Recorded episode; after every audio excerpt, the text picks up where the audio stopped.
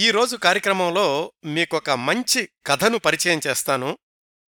తెలుగు కథా సాహిత్యంలో ఈ కథకి ఒక ప్రత్యేకమైన స్థానం ఉందండి. ఈ కథను తెలుగు సాహిత్యంలో తొలి కథ అని తొలి తెలుగు ఆధునిక కథ అని కూడా కొంతమంది పరిశోధకులు నిర్ధారించారు. ఈ కథ పేరు దిద్దుబాటు. రచయిత ఆధునికాంధ్ర కవితా వైతాళికుడు సువిశాల మానవతావాద ప్రతిపాదకుడు గురజాడ అప్పారావు గారు. తెలుగు సాహిత్యంతో ఏ కొంచెం పరిచయం ఉన్న వాళ్ళకైనా గురజాడ అప్పారావు గారి గురించి ప్రత్యేకంగా చెప్పాల్సిన అవసరం లేదు. ఒక్క కన్యాశుల్కం నాటకం లేదా దేశమును ప్రేమించుమన్న గీతం ఇవి చాలండి గురజాడ అప్పారావు గారెవరో తెలుసుకోవడానికి. అనేక సాహితీ ప్రక్రియల్లో విశేషమైన కృషి చేసిన గురజాడ అప్పారావు గారు ఏది వ్రాసినా సమాజహితం కోసమే వ్రాశారు. ఆనాటి సమాజంలోని రుగ్మతల్ని విశ్లేషించి పది మందిని కూడా ఆలోచించేలాగా చేశారు. ఆ విధంగా చూస్తే గురజాడ అప్పారావు గారిని సాహితీ సంఘ సంస్కర్త అనడమే సబబు అని సాహితీ పరిశీలకుల అభిప్రాయం. గురజాడ అప్పారావు గారి గురించి లోగడే నేను రెండు భాగాల ఎపిసోడ్స్ చేశాను. మీరు యూట్యూబ్లోకి వెళ్ళి కిరణ్ ప్రభ స్పేస్ గురజాడ అని సెర్చ్ చేసి ఆ ఎపిసోడ్స్ని వినొచ్చు. గురజాడ అప్పారావు గారు వ్రాసిన తొలి కథ ఈ దిద్దుబాటు. ఈ కథ పంతొమ్మిది వందల పది ఫిబ్రవరి నెల ఆంధ్రభారతి అనే పత్రికలో ప్రచురితమైంది. ఆ తర్వాత కూడా గురజాడ అప్పారావు గారు వ్రాసిన మొత్తం కథల సంఖ్య కేవలం అరడజను మాత్రమే. గురజాడ వారు వ్రాసిన కథల్లో ఇది మొదటి కథ అనడంలో ఏమాత్రం సందేహం లేదు కానీ తెలుగు కథా సాహిత్యంలో ఇదే తొలి కథ అనే వాదానికి కొంతమంది కొన్ని పరిమితులు సూచించారు. ఎలాగంటే పంతొమ్మిది వందల పదిలో ప్రచురితమైన దిద్దుబాటు కథకి పూర్వమే బండారు అచ్చమాంబగారు ఆచంట వెంకట సాంఖ్యాయన శర్మగారు వ్రాసినటువంటి సాహితీ ప్రక్రియల్ని కూడా కథలాగానే పరిగణించాలి అని కొంతమంది పరిశీలకుల అభిప్రాయం. ఆ విషయం అలా ఉంచితే గురజాడ అప్పారావు గారు తొలి కథ దిద్దుబాటు వ్రాసే సమయానికి తెలుగు సాహిత్యంలో కథా రచనా ప్రక్రియ ప్రాచుర్యంలోకి రాలేదు అన్నది మాత్రం వాస్తవం. ఆ కోణంలో ఈ కథను పరిశీలిస్తే రచయితగా గురజాడ వారి గొప్పతనం ఏమిటో అర్థమవుతుంది. ఆంధ్రభారతి పత్రికలో కూడా ఈ కథ ప్రచురితమైనప్పుడు కేవలం దిద్దుబాటు గురజాడ అప్పారావు బియ్యే అని మాత్రమే వ్రాశారు. దిద్దుబాటు కథ అని వ్రాయలేదు. ఆ రోజులకి అంటే గురజాడ అప్పారావు గారు ఈ కథ వ్రాసే సమయానికి అసలు కథంటే ఎలా ఉండాలి అనేటటువంటి నిర్వచనాలు ఎవరూ చెప్పలేదు. అయినా కాని గురజాడ అప్పారావు గారి గొప్పతనం ఏమిటంటే ఈ కథ ప్రచురితమైన నూట పన్నెండు సంవత్సరాల తర్వాత ఇప్పటి సాహితీలోకంలో మంచి కథకు ఉండాల్సిన లక్షణాలు అన్న ప్రామాణిక వ్యాసాల కోణంలో ఈ కథను చూస్తే అందులోని అనేక లక్షణాలు ఈ కథలో కనిపిస్తాయండి.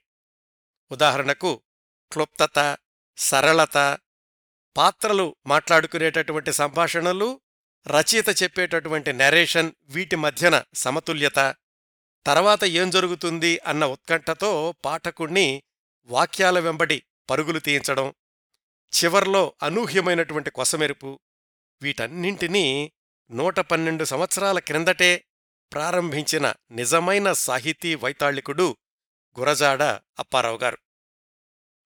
ఆయన వ్రాసిన మొట్టమొదటి కథ ఇది కాబట్టి పూర్తి వాడుక భాషలో ఉండదు అలాగని పూర్తి గ్రాంధికంగానూ ఉండదు అది ఇది కలిసి ఉంటుంది. శ్రోతల సౌలభ్యం కోసమని వాడుక భాషలో ఈ కథను చెప్తాను.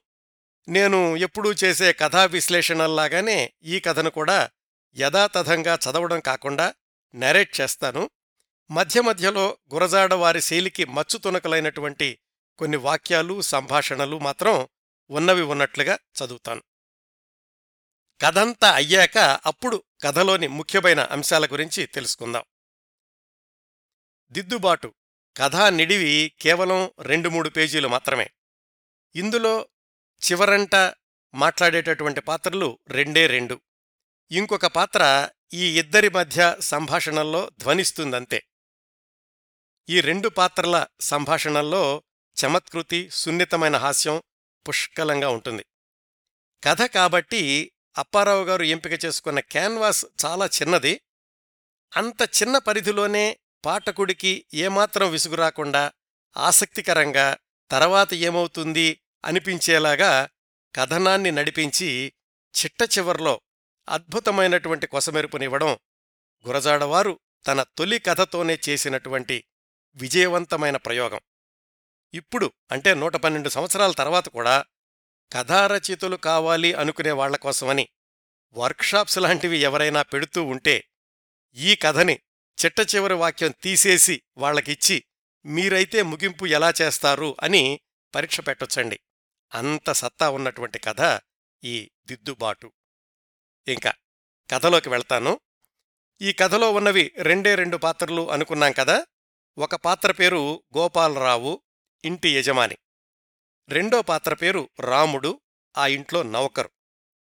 గోపాలరావు భార్య కమలిని. ఆమె కనిపించదు ఈ కథలో.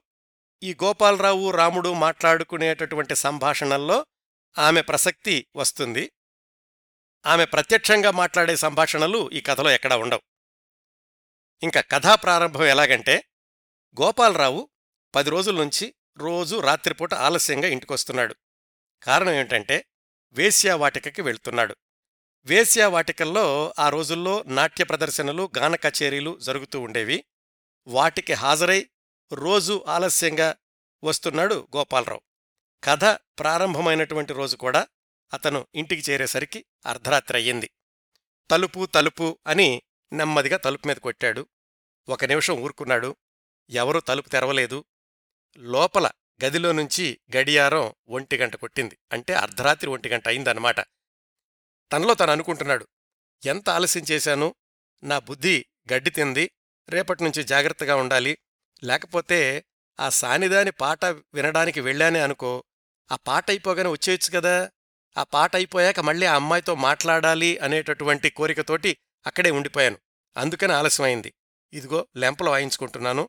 రేపట్నుంచి వెళ్ళను కాక వెళ్ళను అని నిశ్చయంగా అనుకుని లోపలికి ఎలా వెళ్ళాలి? గట్టిగా తలుపు కొడితే భార్య కమలిని లేస్తుంది. లేదా మెల్లగా తలుపు కొట్టి పని మనిషి రాముడిని లేపగలిగినా గాని ఆమెకు చడీ చప్పుడు కాకుండా వెళ్ళి పడుకుంటే పొద్దున్నే పెద్ద మనిషిలాగా లేవచ్చు. ఇదంతా తనలో తను ఆలోచించుకుంటున్నాడు. ఎవరూ తలుపు తెరవలేదు. ఇంక ఆగలేక తలుపు ఒక చేత్తో తోశాడు. వెంటనే తలుపు తెరుచుకుంది. అరే ఇదేంటి? లోపలెవరూ గడి పెట్టుకోలేదే? అనుకుని లోపలికి నడిచేసరికి నడవాలో దీపం లేదు. కొంచెం దాటి పడకగ దగ్గరికెళ్ళాడు. అక్కడ కూడా దీపం లేదు. నెమ్మదిగా చప్పుడు చేయకుండా మంచం దగ్గరికెళ్ళి భార్య నిద్రపోతుందా? మెలుకునుందా చూద్దామనుకున్నాడు కాని కుదరలేదు. అంతలో జేబులో నుంచి అగ్గిపెట్టి తీసి వెలిగిచ్చాడు. మంచమే చూశాడు. భార్య కమలిని లేదు. ఆశ్చర్యపోయి చేతిలో ఉన్నటువంటి అగ్గిపుల్లని నేలమీద పడేసి కాల్తో తొక్కాడు. ఇక్కడ అప్పారావు గారు వ్రాసిన వాక్యం చూడండి. గదిని అతని మనస్సును కూడా చీకటి క్రమ్మెను. అగ్గిపుల్ల ఆర్పేసేసరికి చీకటయింది కదా? ఆ గదిలోనే కాదు అతని హృదయంలో కూడా చీకటయ్యిందట దానివల్ల. ఏవేవో పిచ్చి పిచ్చి ఆలోచనలు వస్తున్నాయి. వాటికి వెర్రి సమాధానాలు చెప్పుకుంటున్నాడు. తనకి బుద్ధి తక్కువైందనా లేక భార్య కనపడలేదేనో కాని చాలా చిరాగ్గా ఉంది. సరే వాకిట్లోకి వచ్చాడు చుక్క కాంతిని అంటే పైన నక్షత్రాలు మాత్రం కనపడుతున్నాయి. ఆ కాంతిలో చూస్తే పని మనిషి కాని పని మనిషి భార్య కానీ ఇద్దరూ లేరు. వాళ్ళకి ఉరిశిక్ష చెయ్యాలి అనుకుంటున్నాడు. ఎందుకంటే చాలా కోపంలో ఉన్నాడు. భార్య కనపడలేదు అని. సరే మళ్ళీ గదిలోకెళ్ళి దీపం వెలిగించాడు ఈసారి. గది నాలుగు పక్కలా చూశాడు. ఎక్కడా భార్య కనిపించలేదు. ఇంకా భార్య లేదు అని నిర్ధారించుకున్నాక వీధి గుమ్మంలోకొచ్చి తలుపు తీశాడు. అక్కడ రోడ్డు మీద మధ్యలో కూర్చుని పనిమనిషి రాముడు చుట్ట కాల్చుకుంటున్నాడు. పైకి ఆకాశంలో చుక్కలకేసి చూస్తూ. రామా రా అని పిలిచాడు గోపాలరావు. పని మనిషి గతుక్కుమని చుట్ట పారేసి గబగబా వచ్చాడు. మీ అమ్మేదిరా అన్నాడు గోపాలరావు. మా అమ్మ అండి మా ఇంట్లో ఉంది అన్నాడు. ఇదండి చమత్కృతి అంటే మీ అమ్మ కాదరా బుద్ధిహీనుడా నా భార్య ఏమైంది అని అడిగాడు గోపాలరావు. అమ్మగారండి ఎక్కడుంటారు? గదిలోనే పడుకునుంటారు కదా అన్నాడు. ఇంట్లో లేదురా అన్నాడు గోపాలరావు. పని మనిషి గుండెలో కూడా దిగులు అనిపించింది సరే లోపలికి అడుగు పెట్టగానే గోపాలరావు ఆ పని మనిషిని వంగదీసి రెండు గుద్దులు గుద్దాడు. అయ్యో చంపేశారు బాబు అని ఏడ్చాడతను నిజానికి గోపాలరావు చెడ్డ మనిషి కాదు. ఏదో కోపంలో భార్య కనపడలేదు ఏమైంది అనేటటువంటి తొందరపాటులో ఆ కోపం ఆపుకోలేక పని మనిషి మీద రెండు గుద్దులేశాడు. వెంటనే పశ్చాత్తాపం కలిగి అతని వీపు నిమిరి అయ్యయ్యో నేను పశువుల్లాగా ప్రవర్తించాన్రా అని దగ్గరకు తీసుకున్నాడు. సరే ఇద్దరూ కలిసి గదిలోకెళ్ళారు గోపాలరావు కుర్చీ మీద కూర్చుని రామా ఏమైందిరా? అని దీనంగా అడిగాడు. ఏంటో మాయలాగా ఉంది బాబూ అన్నాడు పని మనిషి. పుట్టింటికెళ్ళుంటుందంటావా అన్నాడు భార్య గురించి. ఏమో బాబూ బహుశా కోపం వచ్చి వెళ్ళారేమో చెప్పలేం కాని అయినా కాని ఆడవాళ్ళకి చదువు చెప్పిస్తే ఇలాగే ఉంటుందండి అని రెచ్చగొట్టడం మొదలుపెట్టాడు ఆ పని మనిషి. గోపాలరావు చెడ్డవాడు కాదు కదా అందుకని ఏమన్నాడంటే చదువు విలువ నీకేం తెలుసురా అని ఇక్కడ ఒక స్క్రీన్ ప్లే సెంటెన్స్ రాశారండి గురజాడ అప్పారావు గారు. గోపాలరావు మోచేతులు బల్లపైన ఆంచి ఆ మోచేతుల నడుమ తల ఉంచి ఆలోచిస్తున్నాడు. అది సీన్ అనమాట అలా ఆలోచిస్తూ ఉంటే హఠాత్తుగా ఆ టేబుల్ మీద ఉత్తరం కనపడింది.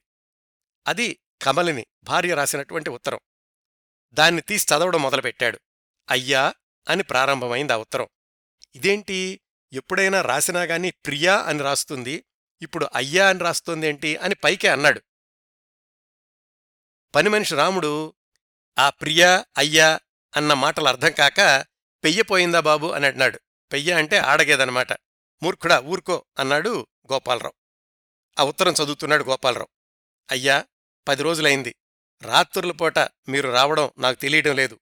మీటింగులకు వెళ్తున్నామన్నారు. ఏవో ఉద్యమాలు చేస్తున్నామన్నారు. కాని మా స్నేహితురాళ్ళ వల్ల నిజం తెలిసింది. మీరు అబద్ధం చెప్తున్నారు రోజు అని. నేను ఇక్కడ ఉండడం వల్ల కదా మీరు అబద్ధాలు చెప్తున్నారు? అనవసరంగా మీతో అబద్ధాలాడిస్తున్నాను నేను అని నాకు బాధగా ఉంది. నేను మా పుట్టింటికెళ్తాను ఇంక మీరు హాయిగా మీ ఇష్టం వచ్చినట్లు తిరగొచ్చు. మీతో అబద్ధం చెప్పించాను అనేటటువంటి అపరాధ భావం నాకు లేకుండా ఉంటుంది. నేను మా పుట్టింటికెళ్ళిపోతున్నాను అని ఆ ఉత్తరంలో ఉంది. చూడండి ఆమె క్యారెక్టర్ని ఎలా రాశారంటే భర్త ఆలస్యంగా వస్తున్నారు మీ మీద కోపం అనకుండా మీతో అబద్ధాలు చెప్పిస్తున్నాను కాబట్టి దాన్ని సరిచేసుకోవడానికని నేను మా ఊరెళ్ళిపోతున్నాను అని ఆ ఉత్తరంలో రాసింది భార్య కమలిని. ఆ ఉత్తరం చదవడం అయిపోగానే ఒక్కసారిగా నేను పశువును అన్నాడు గోపాలరావు. అదేంటి బాబు అలా అనుకుంటారు? అన్నాడు పని మనిషి. నేను శుద్ధ పశువునరా అన్నాడు ఇంకోసారి పనిమనిషి నవ్వుతున్నాడు. ఇక్కడ పని మనిషి ఎందుకు నవ్వాలి? మరి యజమాని బాధపడుతున్నాడు కదా అతను కూడా చాలా సీరియస్గా ఉండాలి. కాని రాముడు అతి ప్రయత్నముచే నవ్వు ఆచుకొనెను. ఇతను ఎందుకు నవ్వు ఆపుకుంటున్నాడు అనేది చిట్ట చివరి వాక్యం తర్వాత తెలుస్తుంది. కాని గురజాడాపారావు గారు చిట్ట చివరిలో రాయబోయే ముగింపుకి కొంచెం సూచన అన్నట్లుగా తెలిసి తెలియకుండా ఈ వాక్యాన్ని రాశారు. అంటే పాఠకుడికి చెప్పి చెప్పకుండా ఈ వాక్యంలో చెప్పారన్నమాట. గుణవతి విద్యానిధి వినయసంపన్నురాలు నాలాంటి చెడ్డవాడికి తగిన శాస్తి చేసిందిరా అన్నాడు గోపాలరావు. భార్యను పొగిడాడు. నేనే చెడ్డవాణ్ణి అని కూడా అన్నాడు. ఏం చేశారు బాబు? అన్నాడు పనిమనిషి పుట్టింటికి పుట్టింటికెళ్ళిపోయిందిరా అయినా గాని నాకు తెలియక అడుగుతాను నీకు తెలియకుండా ఎలా వెళ్ళిందిరా? అన్నాడు. పనిమనిషి రాముడు రెండడుగులు వెనక్కి నడిచి నేను పడుకున్నాను బాబు. బహుశా నేను నిద్రపోయినప్పుడు వెళ్ళారేమో కోపం వస్తే చెప్పాలి కానీ ఇలా చెప్పా పెట్టకుండా అక్కడికి వెళ్ళిపోవడమేంటండి మీరు ఆడవాళ్ళనలా వదిలేయకూడదు. చెంపలు వాయించి కూర్చోబెట్టాలి. మీరు మొగాళ్ళలాగా చదువు చెప్పిస్తే ఇలాగే చేస్తారు ఆడాళ్ళు అని మరింత రెచ్చగొట్టాడు గోపాలరావుని పని మనిషి రాముడు. గోపాలరావు రెచ్చిపోలేదు. భార్యను కోప్పడలేదు. ఏమన్నాడంటే పని మనిషిని తిట్టాడు. ఓరి మూర్ఖుడా భగవంతుడి సృష్టిలోకెల్లా అత్యంత ఉత్కృష్టమైనటువంటి వస్తువు ఏది అంటే చదువుకున్నటువంటి భార్య. శివుడు పార్వతికి సగం దేహం ఇచ్చేశాడు. ఇంగ్లీష్ వాడు కూడా భార్యను బెటర్ హాఫ్ అన్నాడు. అంటే పెళ్ళాం మొగుడు కంటే కూడా గొప్పది అని అర్థం అని ఇదంతా చెప్పాడు గోపాలరావు పని మనిషితోటి నాకేం అర్థం కావట్లేదండి అని నవ్వు ఆపుకోవడానికి ప్రయత్నిస్తున్నాడు పని మనిషి ఈ నవ్వు ఆపుకోవడం ఎందుకు? అది చిట్ట చివరి వాక్యంలో తెలుస్తుంది. ఎరా మీ అమ్మాయి స్కూల్కి వెళ్తాంది కదా చదువు విలువేమిటో నీకు తర్వాత తెలుస్తుంది. సరే అది అలా ఉంచు. నువ్వు కాని నేను గాని బయలుదేరి చంద్రవరం వెళ్ళాలి. చంద్రవరం అంటే వాళ్ళ అత్తగారు ఊరు. నాకేమో నాలుగు రోజుల దాకా ఈ ఊళ్ళో నుంచి కదలడానికి కుదరదు. నువ్వు తాతల కాలం నుంచి మా ఇంట్లోనే నౌకరుగా ఉంటున్నావు కదా నువ్వు నమ్మకమైన వాడివే. నువ్వు వెళ్ళి కమలిని తీసుకురా. కమలినితో ఏం చెప్పాలో తెలుసా? అన్నాడు. పని మనిషి అన్నాడు. ఏం చెప్తానండి? నా ఈ పగలగొట్టారు బాబుగారు మీరు తొందరగా ఇంటికి వచ్చేసేయండి అంటాను అన్నాడు. ఒరే దెబ్బల మాట మర్చిపోరా? కొట్టినందుకు రెండు రూపాయలు ఇస్తాను తీసుకో మళ్ళీ ఎప్పుడూ ఆ మాట మాట్లాడు మాకు. నా భార్య కమలనితో పొరపాటును కూడా నేను నిన్ను కొట్టాను అన్నమాట చెప్పొద్దు అన్నాడు గోపాలరావు. సరే అనను బాబు అన్నాడు పని మనిషి. సరే నువ్వేం చెప్పాలో నేను చెప్తాను బాగా విను. ఏం చెప్తావంటే పంతులకి బుద్ధొచ్చింది ఇంకెప్పుడు సానుల పాట వినరు రాత్రులు ఇల్లు కదలరు. ఇది ఖచ్చితం తెలిసిందా? మిమ్మల్ని గెడ్డం పట్టుకుని బతిమాలుకున్నానని చెప్పమన్నారు. దయచేసి ఆయనలోని లోపాలని బయట పెట్టకుండా రెండు మూడు రోజుల్లో మిమ్మల్ని వచ్చేయమన్నారు. మీరు లేని రోజు యుగములాగా గడుపుతున్నారు అని చాలా తెలివిగా చెప్పు అన్నాడు గోపాలరావు. ఇదంతా కూడా గోపాలరావు పని మనిషికి తన భార్య కమలినితో ఏం చెప్పాలో చెప్పాడు. తెలిసింది బాబు అన్నాడు పని మనిషి. ఏం చెబుతావు? ఒకసారి మళ్ళా నాకు చెప్పు అన్నాడు గోపాలరావు. ఆ పని మనిషి తలగొక్కుంటూ ఏంటా ఏంటా? మీరేదేదో చెప్పారండి. నాకేం అర్థం కాలేదు. దాని బదులు నేనేం చెప్తానంటే అమ్మా నా మాట వినండి. నేను బాగా తెలిసినాణ్ణి ఆడవాళ్ళు యజమాని చెప్పినట్లల్లా విని మాట్లాడకుండా ఉండాలి. లేకపోతే మా పెద్ద పంతులారులాగా అయ్యగారు కూడా సానెమ్మను ఉంచుకుంటారు. పట్నంలోకి మంచి సానెమ్మ వచ్చింది. అందుకని మీరు జాగ్రత్తగా ఉండండి. ఆ పైన మీ ఇష్టం అంటాను అన్నాడు. ఓరి వెధవా అని గోపాలరావు కోపంతో కుర్చీలో నుంచి లేచాడు. ఇదంతా కూడా కుర్చీలో కూర్చుని చెప్పాడు. ఇందాక పని మనిషిని తీసుకుని లోపలికొచ్చి అతను కుర్చీలో కూర్చుని మోచేతుల్లో తల పెట్టుకుని చూసినప్పుడు ఆ ఉత్తరం కనిపించింది కదా? అప్పటినుంచి కూర్చునే ఉన్నాడు. ఇప్పుడు కుర్చీలో నుంచి కోపంతో లేచేసరికి అంతకుముందు కొట్టి ఉన్నాడు కదా పని మనిషిని? ఊసలాగా రాముడు వెలికెగసెను. అంటే సన్నగా గడకరలాగా బయటికి పారిపోయాడు పని మనిషి. ఇంకొక్క వాక్యంతో ఈ కథ అయిపోతుందండి. ఏం జరిగింది ఇంతవరకు? ఆలస్యంగా వచ్చాడు. భార్య లేదు. పని మనిషిని అడిగాడు. నాకు తెలీదండి అన్నాడు. ఆమెమో ఉత్తరం రాసిపెట్టింది. నా పుట్టింటికి వెళ్ళిపోతున్నానని నువ్వు వెళ్ళి తీసుకురారా అన్నాడు. అతనేమో తెలిసి తెలియనట్టుగా చెబుతున్నాడు పని మనిషి. ఇతను కోపంతో లేచేసరికి బయటికెళ్ళిపోయాడు. ఇంతవరకు జరిగిందండి. ఇంకొక్క వాక్యంతో ఈ కథ అయిపోతుంది. అదే అద్భుతమైనటువంటి కొసమెరుపు. ఆ వాక్యం చదువుతున్నాను. అంతటా మంచము క్రింద నుండి అమృత నిష్యందినియగు కలకల నగవును కరకంకణముల హృద్యారావమును విననయ్యను. మంచం కింద నుంచి అమృత బిందువుల్లాంటి నవ్వులు చేతి గాజుల చప్పుడు వినవచ్చిందట. అంతటితో కథ అయిపోయింది. అంటే ఏంటి చిట్ట చివరి వాక్యంలో? ఇది కూడా ఆయన స్పష్టంగా చాలా వివరంగా ఇదే నీతి అన్నట్టుగా చెప్పలేదు. అంటే కమలిని అంతవరకు కూడా మంచం కిందే ఉంది. ఆ రాముడు కూడా తెలుసు. కమలిని రాముడు ఇద్దరూ కలిసి ఆడిన నాటకం అన్నమాట. గోపాలరావుకి బుద్ధి చెప్పడానికని. అంత నేర్పుతో అద్భుతమైనటువంటి కొసమెరిపిచ్చారు గురజాడప్పారావు గారు ఈ కథకి. అదండి. అద్భుతమైన కొసమెరుపు కదా కథ మొదటిసారి చదువుతుంటే పని మనిషి రాముడు చాలా అమాయకుడు అనిపిస్తాడు. కథలోని చివరి మలుపు తెలుసుకున్నాక మళ్ళీ వెనక్కి తిరిగి చూస్తే రాముడు అమాయకుడేం కాదు గడుసువాడే యజమానురాలు కమలినితో కలిసి తెలివిగా నాటకమాడుతూ గోపాలరావుని తన మాటలతో రెచ్చగొట్టి అతడికి భార్య పట్ల గల ప్రేమను బయటపెట్టించాడు అని అర్థమవుతుంది. ఇదంతా గురజాడవారు కథను నడిపినటువంటి టెక్నిక్ అండి. అలాగే కథ పేరు కూడా ఆయన దిద్దుబాటు అని పెట్టారు. గోపాలరావు తన ప్రవర్తనని దిద్దుకున్నాడు. అతనే చెడిపోలేదు తప్పటడుగు వెయ్యలేదు చిన్న పొరపాటు చేస్తూ వచ్చాడు దాన్ని దిద్దుకున్నాడంతే. ఇదేదో పరివర్తన కనువిప్పు సంస్కరణ ఇలాంటివేం కాదండి. అయినా కాని చిన్న సన్నివేశంలో భార్యాభర్తల మధ్య ఉండే బంధాన్ని మగవాడు సరిదిద్దుకోవడాన్ని చాలా సరళంగా హాస్యస్ఫోరకంగా చిత్రించారు గురజాడవారు. ఇంకా చమత్కార సంభాషణలకైతే కొదవలేదు. చూశాం కదా చాలా వరకు? గొల్లపూడి మారుతీరావు గారు తన వందేళ్ళ కథకు వందనాలు పరంపరలో మొట్టమొదటగా ఈ దిద్దుబాటు కథనే పరిచయం చేస్తూ ఆయన వ్రాసినటువంటి ముగింపు వాక్యాలనే నా కార్యక్రమానికి కూడా ముగింపు వాక్యాలుగా వాడతాను. ఎవరాశారంటే నూరేళ్ళ కిందటి ఒక భార్యాభర్తల మధ్యనున్న నాజూకైన బాంధవ్యం వాళ్ళ మధ్య ఇంకా దూరం కాని చిన్న అవగాహన ఒకరినొకరు గౌరవించుకునే ఒద్దిక ఎంతో కొంత సంస్కరించుకుంటే దారికి వచ్చే భార్యాభర్తల మధ్య అనుబంధం వీటిని ఆ రోజుల్లో మొదటి కథలోనే ఒక మహారచయిత ప్రవేశపెట్టాడు. గురజాడ అప్పారావు గారు జీవితాన్ని కళ్ళారా చూశాడు. జీవలక్షణాన్ని ఆపోషణ పట్టాడు. తనదైన జీవుని వేదనను పరిచాడు. మూడు పేజీల తెలుగు కథకు నూరేళ్ళ ఆయుష్షు పోశాడు. ఇదండి గురజాడ అప్పారావు గారి తొలి కథ దిద్దుబాటు పరిచయ కార్యక్రమం. ఈ కార్యక్రమాన్ని ఇంతటితో ముగిస్తున్నాను. నా కార్యక్రమాలను ఆదరించి అభిమానిస్తున్న శ్రోతలందరకు హృదయపూర్వకంగా కృతజ్ఞతలు తెలియచేస్తున్నాను. వచ్చే వారం మరొక మంచి కార్యక్రమంతో కలుసుకుందాం. అంతవరకు నవ్వుతూ ఉండండి. మీ నవ్వులు పది మందికి పంచండి. ప్రస్తుతానికి మీ వద్ద సెలవు తీసుకుంటోంది సదా మీ ఆదరాభిమానాలను కోరుకునే మీ కిరణ్ ప్రభ.